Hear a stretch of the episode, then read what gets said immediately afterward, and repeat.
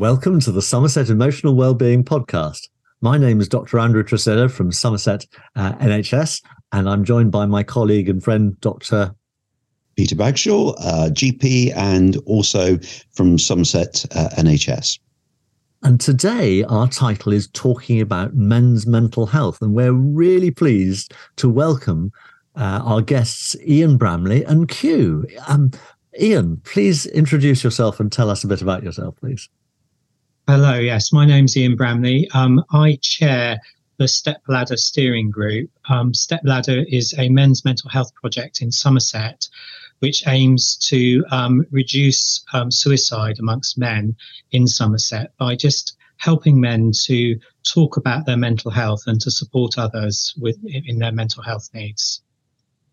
Thank you, Ian. And Q. I, uh, I'm Q. Um, I have been suffering with mental health issues since I was eight years of age. Um, I have been asked along to this podcast just to share my experiences as a man with mental health issues. Thank you very much for coming, and you're very welcome. And I think we all know that men generally are, are pretty bad at talking about their feelings, aren't they? What what's brought you to to us and um, making us want to encourage to talk about things? Do you think it will will help some of the mental health problems that men have?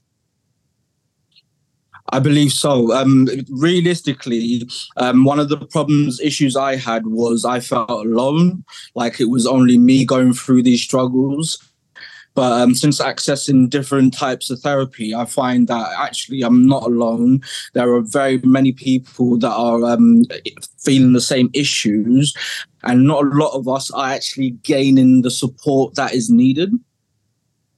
And Q, we talked quite a bit about different talking therapies uh, on on this these podcasts. Do you want to tell us a bit more about the the sort of therapies that you've had experience of and, and how useful you found them and what's involved? Sure. Um, well, I started off with um, art therapy. Now, I'm no artist. At the beginning, I didn't even think art therapy would be anything useful for myself. But um, one thing I found with my mental health is allowing myself to engage in um, in the services that are around me. Engaging with art therapy was really, really, really useful for me personally as an individual because um, it allowed me to get all the thoughts and stresses that all the um, problems that were going on in my head throughout my whole entire life. It allowed me to display them in an open, safe environment and process them at the same time. Now, doing that allowed um, parts of my brain to be freed. So then I wasn't so much focusing on those troubles because um, those had been relieved because I processed them in a safe environment, which then allowed me to then move on to um, DBT, which is um, di- um, dialectical behavioral therapy. Um, this was a group session scheme, but that one was again was very useful because the first thing they said to me was um, your life experiences have got you to this point. Um, you may have been using um, a hammer to go through your life. We're just here to give you new tools to handle life's problems or whatever you, issues you're having in general with life. So um, DBT taught me about um, managing my emotion, my anxieties, um, learning to recognize when these things are happening and to process them before um, they actually become a problem. And um, the third one, which I'm currently still accessing, is cognitive behavioral therapy.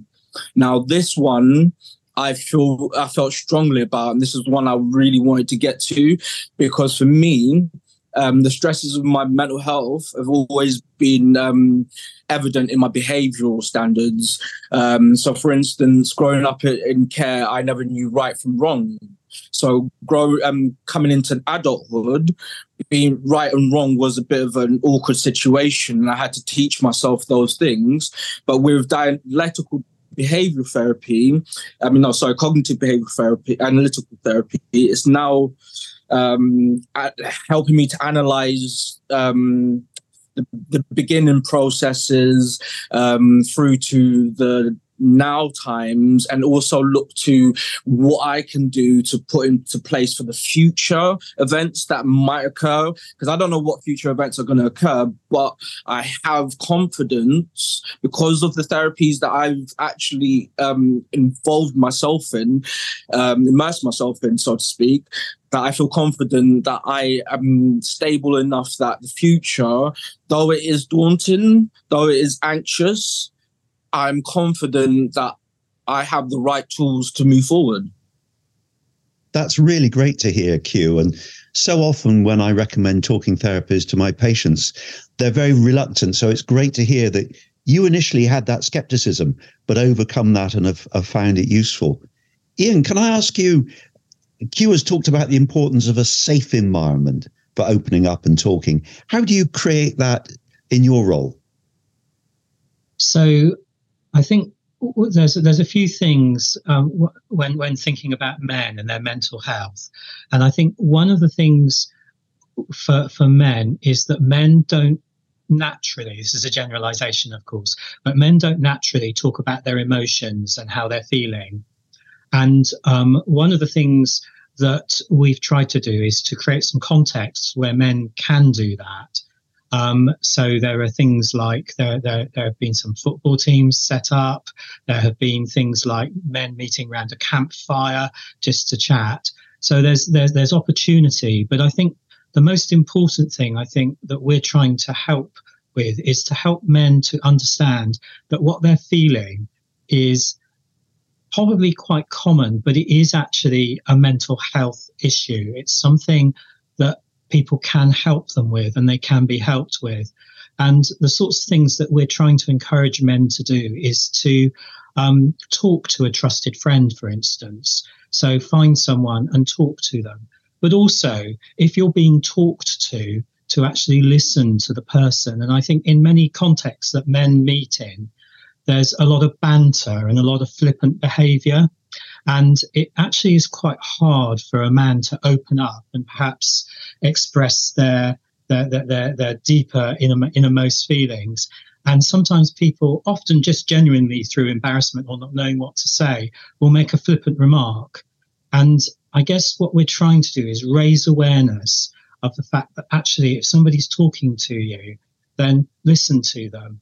And also, that thing which I think those of us that have been around mental health known for a long time about asking people how they are, and then a little bit later on in the conversation, asking them how they are again, because it's usually on that second ask of how they are that you get the information. Because the first time, it's a bit of a greeting, really, you know, hello, how are you? And so th- these are some of the things that we've been trying to encourage. And um, I guess a- another thing that I, I, I, would like to mention, if I can, is that Somerset is part of the Orange Buttons scheme, and um, there are people now who um, like wear an orange button on their clothes, and this means that we've been trained to talk to people about their mental health. It's not therapy; it's just a conversation. So it's just about opening up the fact that it's okay to talk about your mental health. That's really interesting, Ian. And you've brought up some fascinating points about context, about community, about active listening, and about the fact that we often cover our own inner discomfort by saying we're fine or by using flippancy or humor. And fine, of course, stands for does anybody know what F I N E stands for? Um, know this one because we did this in um, DBT. Just can't remember. There's, there's a there's a there's a there's a polite version. So do you mind if we do the polite version, which is fearful, insecure, neurotic, and emotionally imbalanced, um, which is a fair description of what's under the surface for many of us. Um, um and then, of course, you ask ask people how they are uh, a second time. And sometimes they say, well, I'm too busy to think about that. It's not on my to do list. So we all use denial and displacement at times, which lead us into problems. But Ian, you were saying about um, find a trusted friend. Trusted friends come sometimes after shared experiences, sometimes after a period of time um, in together doing things, or sometimes in a community. What are the ingredients? What how how does one come by a trusted friend? How how does that happen? Oh, that's a that's a difficult question, isn't it? I think um, it's about spending time with people. It's about shared interests. Um, it's sometimes about being bold enough to open up because um, many people will feel very privileged that you have opened up to them when they get over the shock. Um, so I, th- I, think it's some of that, and yeah, I, I think also I think it's about all of us actually looking out for people and looking out for our community. Um, it's just a, a, a, one of the things that really got me interested in, in in in in the whole area of mental health was I was out in town one night doing some it was actually charity work, but I was out in town and it was about midnight and this guy came out of the pub. He was quite drunk and he came up and he started taking the mickey out of me. So I engaged him in conversation. We had a chat and we talked for about 20 or 30 minutes. And as he was leaving, he said to me, he said, I come to the pub every night and you are the first person that I've spoken to this week. And he was the same age of me at, at the time. He was he was in his mid fifties, and I just thought I'd assumed that because this guy was in a pub that he had a social network, and I think there is something about just not making assumptions about people. That's really interesting. Q, I see that you've been nodding vigorously on various comments there. Please bring in your insights. Yeah, again, I have to agree with Ian here, straightforward. Again, so this is me coming from being eight years of age, now 40. I have many issues with trust. Okay. Um, I have a um, have a system. So there is family and then there's friends. Now, trust is a really big thing for me. I cannot trust people easily. Now, my families are friends that I've had for 20 odd years. Now, these people, for me to know them for 20 odd years is a really big thing because usually I only know people for two to three years, maximum five years, and then we lose contact. But these people have been through my struggles through my highs and my lows. They know me in and out. They've known me in my worst times and my good times, and they've stuck by me. Shout out to Dylan, shout out to Deedon, shout out to um, um Fitz. Like literally, if it wasn't for you guys, I don't know what I would do because it wasn't just about um them supporting me. I also supported them because together as men, I was um, sort of a father figure. I was the one that they could um, come to as a community of friends who were not just well we were disadvantaged being in South London, but we didn't let that well I didn't let that stop me. Um, I didn't let my mental health struggles stop me. I didn't let it um, beat me in, uh, into submission to submit to conform to the stereotypes that people put onto people in my um, category. For instance, growing up in Kent um, back in the 80s, growing up in care 90s, it was like the worst thing ever possible because it wasn't talked about. But um, my friends, they they stuck by me, and then being in Somerset because I moved away from those people that I've known for 20 years, it's trying to find that new friendship group. Like Ian was saying, he had um he just met someone that just come out of a pub. He'd been in there all day and he'd been there and he'd never had anyone talk to him.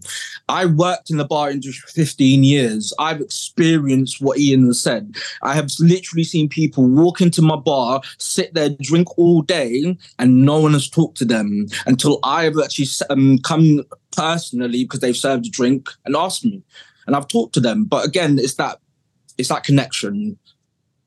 And Q, it's fantastic that you've had this social support that, as you say, has been two way, as as it often is. Um, for those of us who who bump into somebody in a pub, um, and we think that they're looking a bit distressed or lonely, and we want to start that conversation, are there any clues either of you can give us on phrases that that work well, approaches that work well, things not to do, maybe? Because it's a really difficult conversation. I think a lot of us would feel very awkward just going up to somebody and saying, "How are you? You you you don't seem quite how you should be." I can only talk from personal experience. So, um, one of the things that stopped me going out regularly, like I used to, was the one old age question.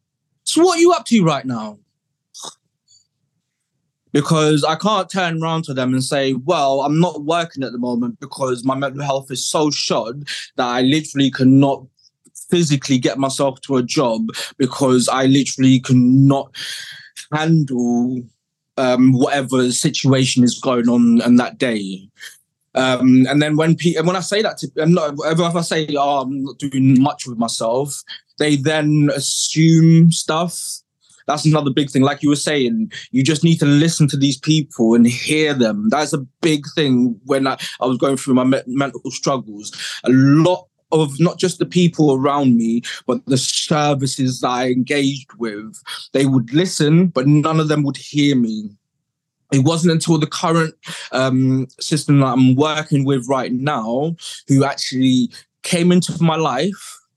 They spent an hour with me. One person spent an hour with me. They listened, they heard me and they catered to me and my needs. But they all have individual workers that they also have, and they do that with each and every one of them. And for me, that is the biggest thing because mental health is not a one category it's individual like for instance the, um, the therapies you engage in they may not be right for you but still engage them, engage in them because you never know something until you try it. Like I said, my art therapy, I never thought I'd get anything from it. From the beginning, I was like, nope, nope, nope. But I tried it because I was like, don't ever knock anything until you try it. I tried it and I got so much benefit out of it. I now advocate to everyone that I meet that's going through health and mental health troubles. Just try art therapy. It might work out, it might not. It's based on the um, individual themselves. A really powerful story, Q. Thank you so much. And Ian, what would you like to add to that? Well, I think Q's covered it really, but I think just thinking about that, so you see somebody in a pub and you don't quite know how to approach them. I think I I personally have learnt the art of small talk, and I would tend to go up and I'd say something like, oh, it's quiet in here tonight, or it's busy in here tonight, and just see what the person says.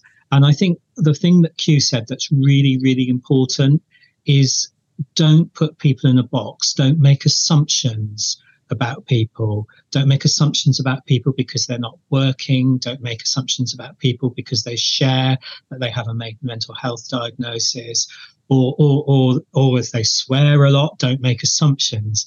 And I think it's, it's that, that just, just being a good listener and just as, as Q says, I mean, it's, it's interesting, you know, you said Q about somebody giving you an hour and just giving people time. And, you know, I'll be honest, sometimes it's, it's, it's quite, it's, it's quite hard work. It's, it can be quite, you know, it takes people a long time to open up.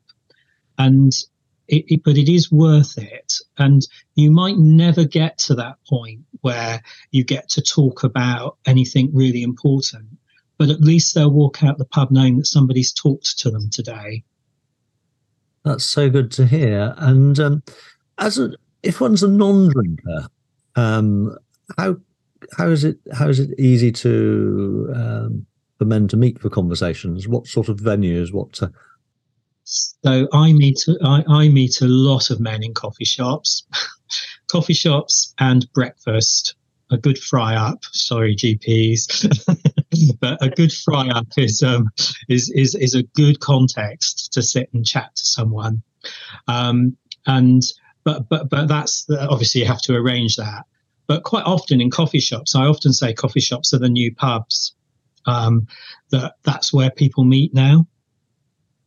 Okay. Well, for me personally, this is the struggles um, being someone with mental health issues and um, the, um, not wanting to socialize and such.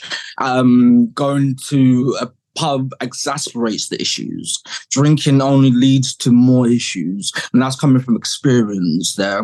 So again, I would advise not a pub. I mean, if, if the pub's the only option for you at that time, that's what's right for you. Then what can I say? But if I'm being honest with you, you need to find um, Google social clubs or um, not anywhere not non-alcoholic. Daytime meetings are the best because that that way um, you're out of your house. Me personally, because if if I don't have something to take me out of my house, I'm not going to come out of my house.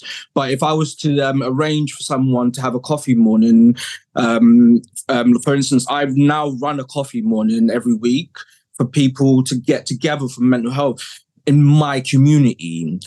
So what I'm basically saying is Google if you can, or even ask your um, therapist or whoever is involved in your care, are there any social groups during the day that I can attend if and when I want to? Because it shouldn't be a, um, a conforming thing. It should be as and when you need it, realistically. But yeah, coffee shops are the definitely way forward. That's really interesting to hear. So we're hearing about social uh, meetings. And how about when people do things together, when they've got a shared purpose? And I, and I completely get Q when it's difficult when people say, what, you know, how's things going or what are you doing these days? Um, but it, it, there was there was something that came out of Ireland at the time of the economic crisis, so 15 years ago, when there were quite a lot of um, tragic suicides of, of men who who had become bankrupt. Uh, and they realized at that point that women, on the whole, will talk to each other, but men find it much more difficult. And one of the things that they found worked was to have shared activities, and so a whole a whole culture of men's sheds was was built up. I don't know if you've got any experience of those or know uh, uh anything that you can share on on shared activities like that so so I am aware of, of men's sheds in, in, in Somerset. They're, they they exist, and and as um, Q says, you can Google them. Um, within um, uh, Stepladder, we've been able to give some grants to people to get a few things off the work off the ground. Um, I mentioned about the um, the blokes bonfire in someone's back garden, where men just sit round a fire and chat fire seems to be a good thing for men for some reason.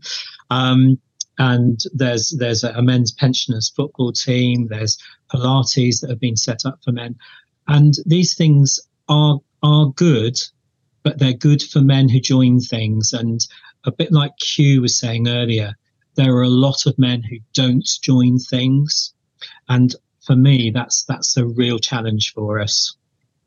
And perhaps we could give a shout out to the is it the Lions Barbers? Uh, oh yes. You're, you're not going there in order to talk. You're going in in order to have your hair cut. But while you're there, people have been trained up to have these conversations. Is that the sort of thing that you'd advocate as well, both of you? Yes, and and any safe place that um, any safe place that men because generally men like to interact with each other. Okay, um, coming from a gentleman who's a bit younger than yourselves, growing up in the 80s, 90s, our generation was predominantly boys are see um uh, boys don't cry. Boys' feelings should be kept to themselves. We're strong, we're soldiers. Strength is found in weakness. That's what I've come to realize because in my weakest moments my mental health, the strength I found to keep going, to actually um, engage in these services that have been open to me, have been the strength, them the strengths that I've found. So if you're ever feeling weak, remember you are strong because you are feeling weak.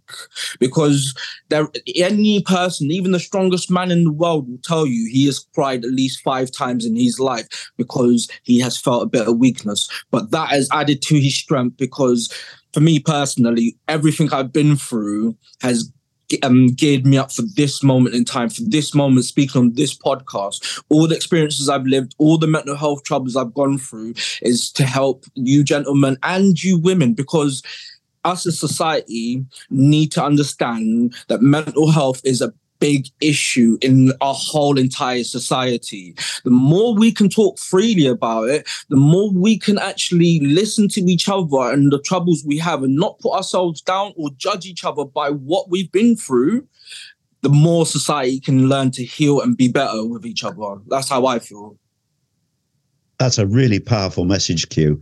I, I, think that's absolutely great to hear that. A lot of people think that being strong, you know, strong and silent, it goes together, doesn't it? But silence isn't being strong. It it's, takes a lot more courage to open up and say how you really feel.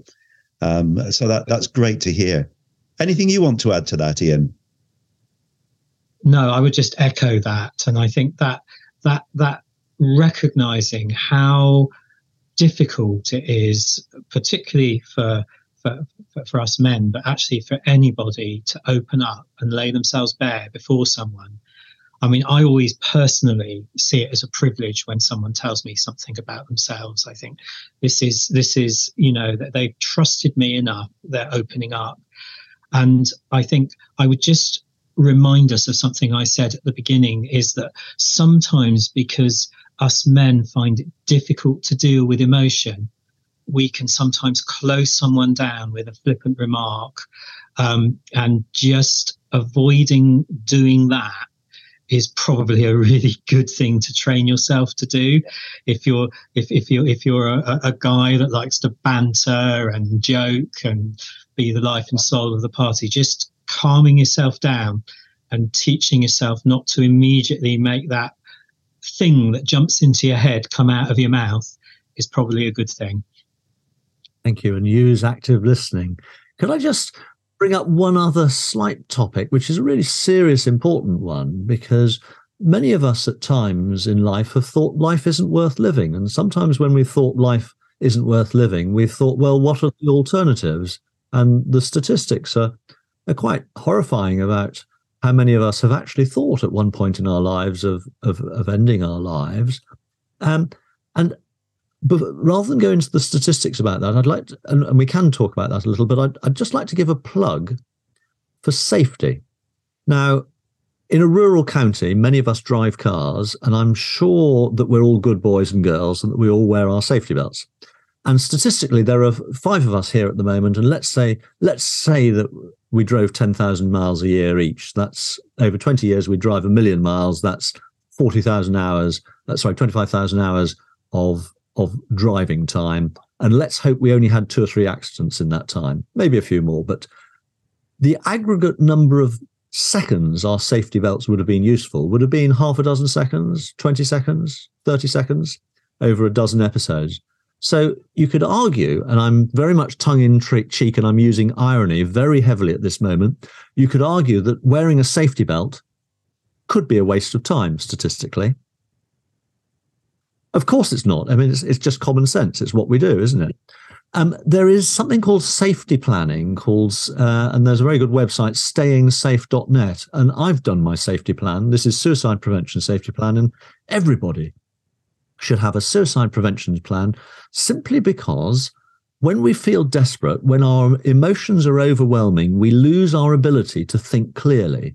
And it's precisely the, that point that we need the safety belt on rather than tragically go through the windscreen. So it's just Amen. a plug for stayingsafe.net. And uh, Peter, I think there's some other things that you want to pick up from David. What's David's put? Yes, absolutely. So, if anybody has been inspired by this podcast and is struggling and feels that they need somewhere to talk, there are lots of spa- safe spaces to do that. So, uh, we've got the open mental health, and anyone can go to their GP and ask to be referred uh, to a counsellor from that. We've got the uh, talking therapies, which are available to anybody, uh, either uh, now it's often done via Zoom or over the phone, but it can be done in person as well. And there's online as well. Uh, we've got Second Step, um, Stepladder, um, and uh, SASP's Unbreakable Men's Sports Groups as well. Uh, and we'll put all those links on the show notes. But I'd, I'd like to leave the last words to, to Ian and Q, if I may, because you've given us some really great advice this episode. So I'd, I'd like to sort of see if you can leave us with any, any final wise words before we sign off. So, so for me, um, I'll let Q go last. um, for me, um, I think it's really important if you're feeling not right, just to talk to someone. Just find someone to talk to. That's that's really really important. And just to add to that list of places that you can get help from, Um, Mindline is also an excellent resource. there's a telephone number you can ring. They'll give you a half hour chat. They will listen to you. They won't tell you what to do. They'll make suggestions, but it's really good. They are good listeners, and that's that's that's a good place to go if you're completely on your own and you can't find anyone to talk to. Um, just to sign off, I want to say to everyone out there, men and females, boys and girls, you're all human. Do not forget that. Okay. We are all in this together and together we can come out the other side. Okay. You are not alone. I, for one, am here. Um, personally, I run um, a morning workshop, morning coffee group every Monday, apart from bank holidays, at Purple Spoon Cafe. That is one next to the YMCA building in Highbridge, Highbridge And Burnham, near the and Burnham train station, 10 until 12.30 in the afternoon. Literally, you can come in, even if it's just for a coffee, coffee one cup of coffee paid for free. Just come in and join like-minded people, even if it's just to get you out the house for an hour or two. Come in and join. You don't have to talk to anyone. You can talk to everyone if you feel like it. You won't be judged. That's all I say to you all. And please, please be safe and talk to people. Oh, one other thing I just want to give a big shout out to my Somerset friends. I mentioned my London friends earlier, my Somerset friends. Big shout out to James Wynn. Big shout out to Liam Dolan. Big shout out to Joseph Rosef. Big shout out to Matty Smith. Without those lads, I don't know where I would be today. And to my ladies as well. You know how I love you, ladies. Like Danielle, Danielle Eldridge. I love you, all of you guys. If it wasn't for you, I don't know where I'd be. And I appreciate the love and support that you've given me all these years. And people, just remember there are people and there are support for you out there should you need it. Thank you. And thank you for having me on the show. It's been an amazing experience. I'm so glad to have been here with you guys. Thank you both. That's been absolutely fantastic. And I think you've demonstrated the power of talking to all our listeners. Thank you. Thank you. Thank you very much, everyone. Go well. You've been listening to the Somerset Emotional Wellbeing Podcast, hosted by our team of doctors from NHS Somerset, including Dr. Andrew Tresidder, Dr. Peter Bagshaw, and Dr. Sarah Coope. The show was created by David Seeley and was produced by Rob Hunt's Music on behalf of the Somerset Clinical Commissioning Group.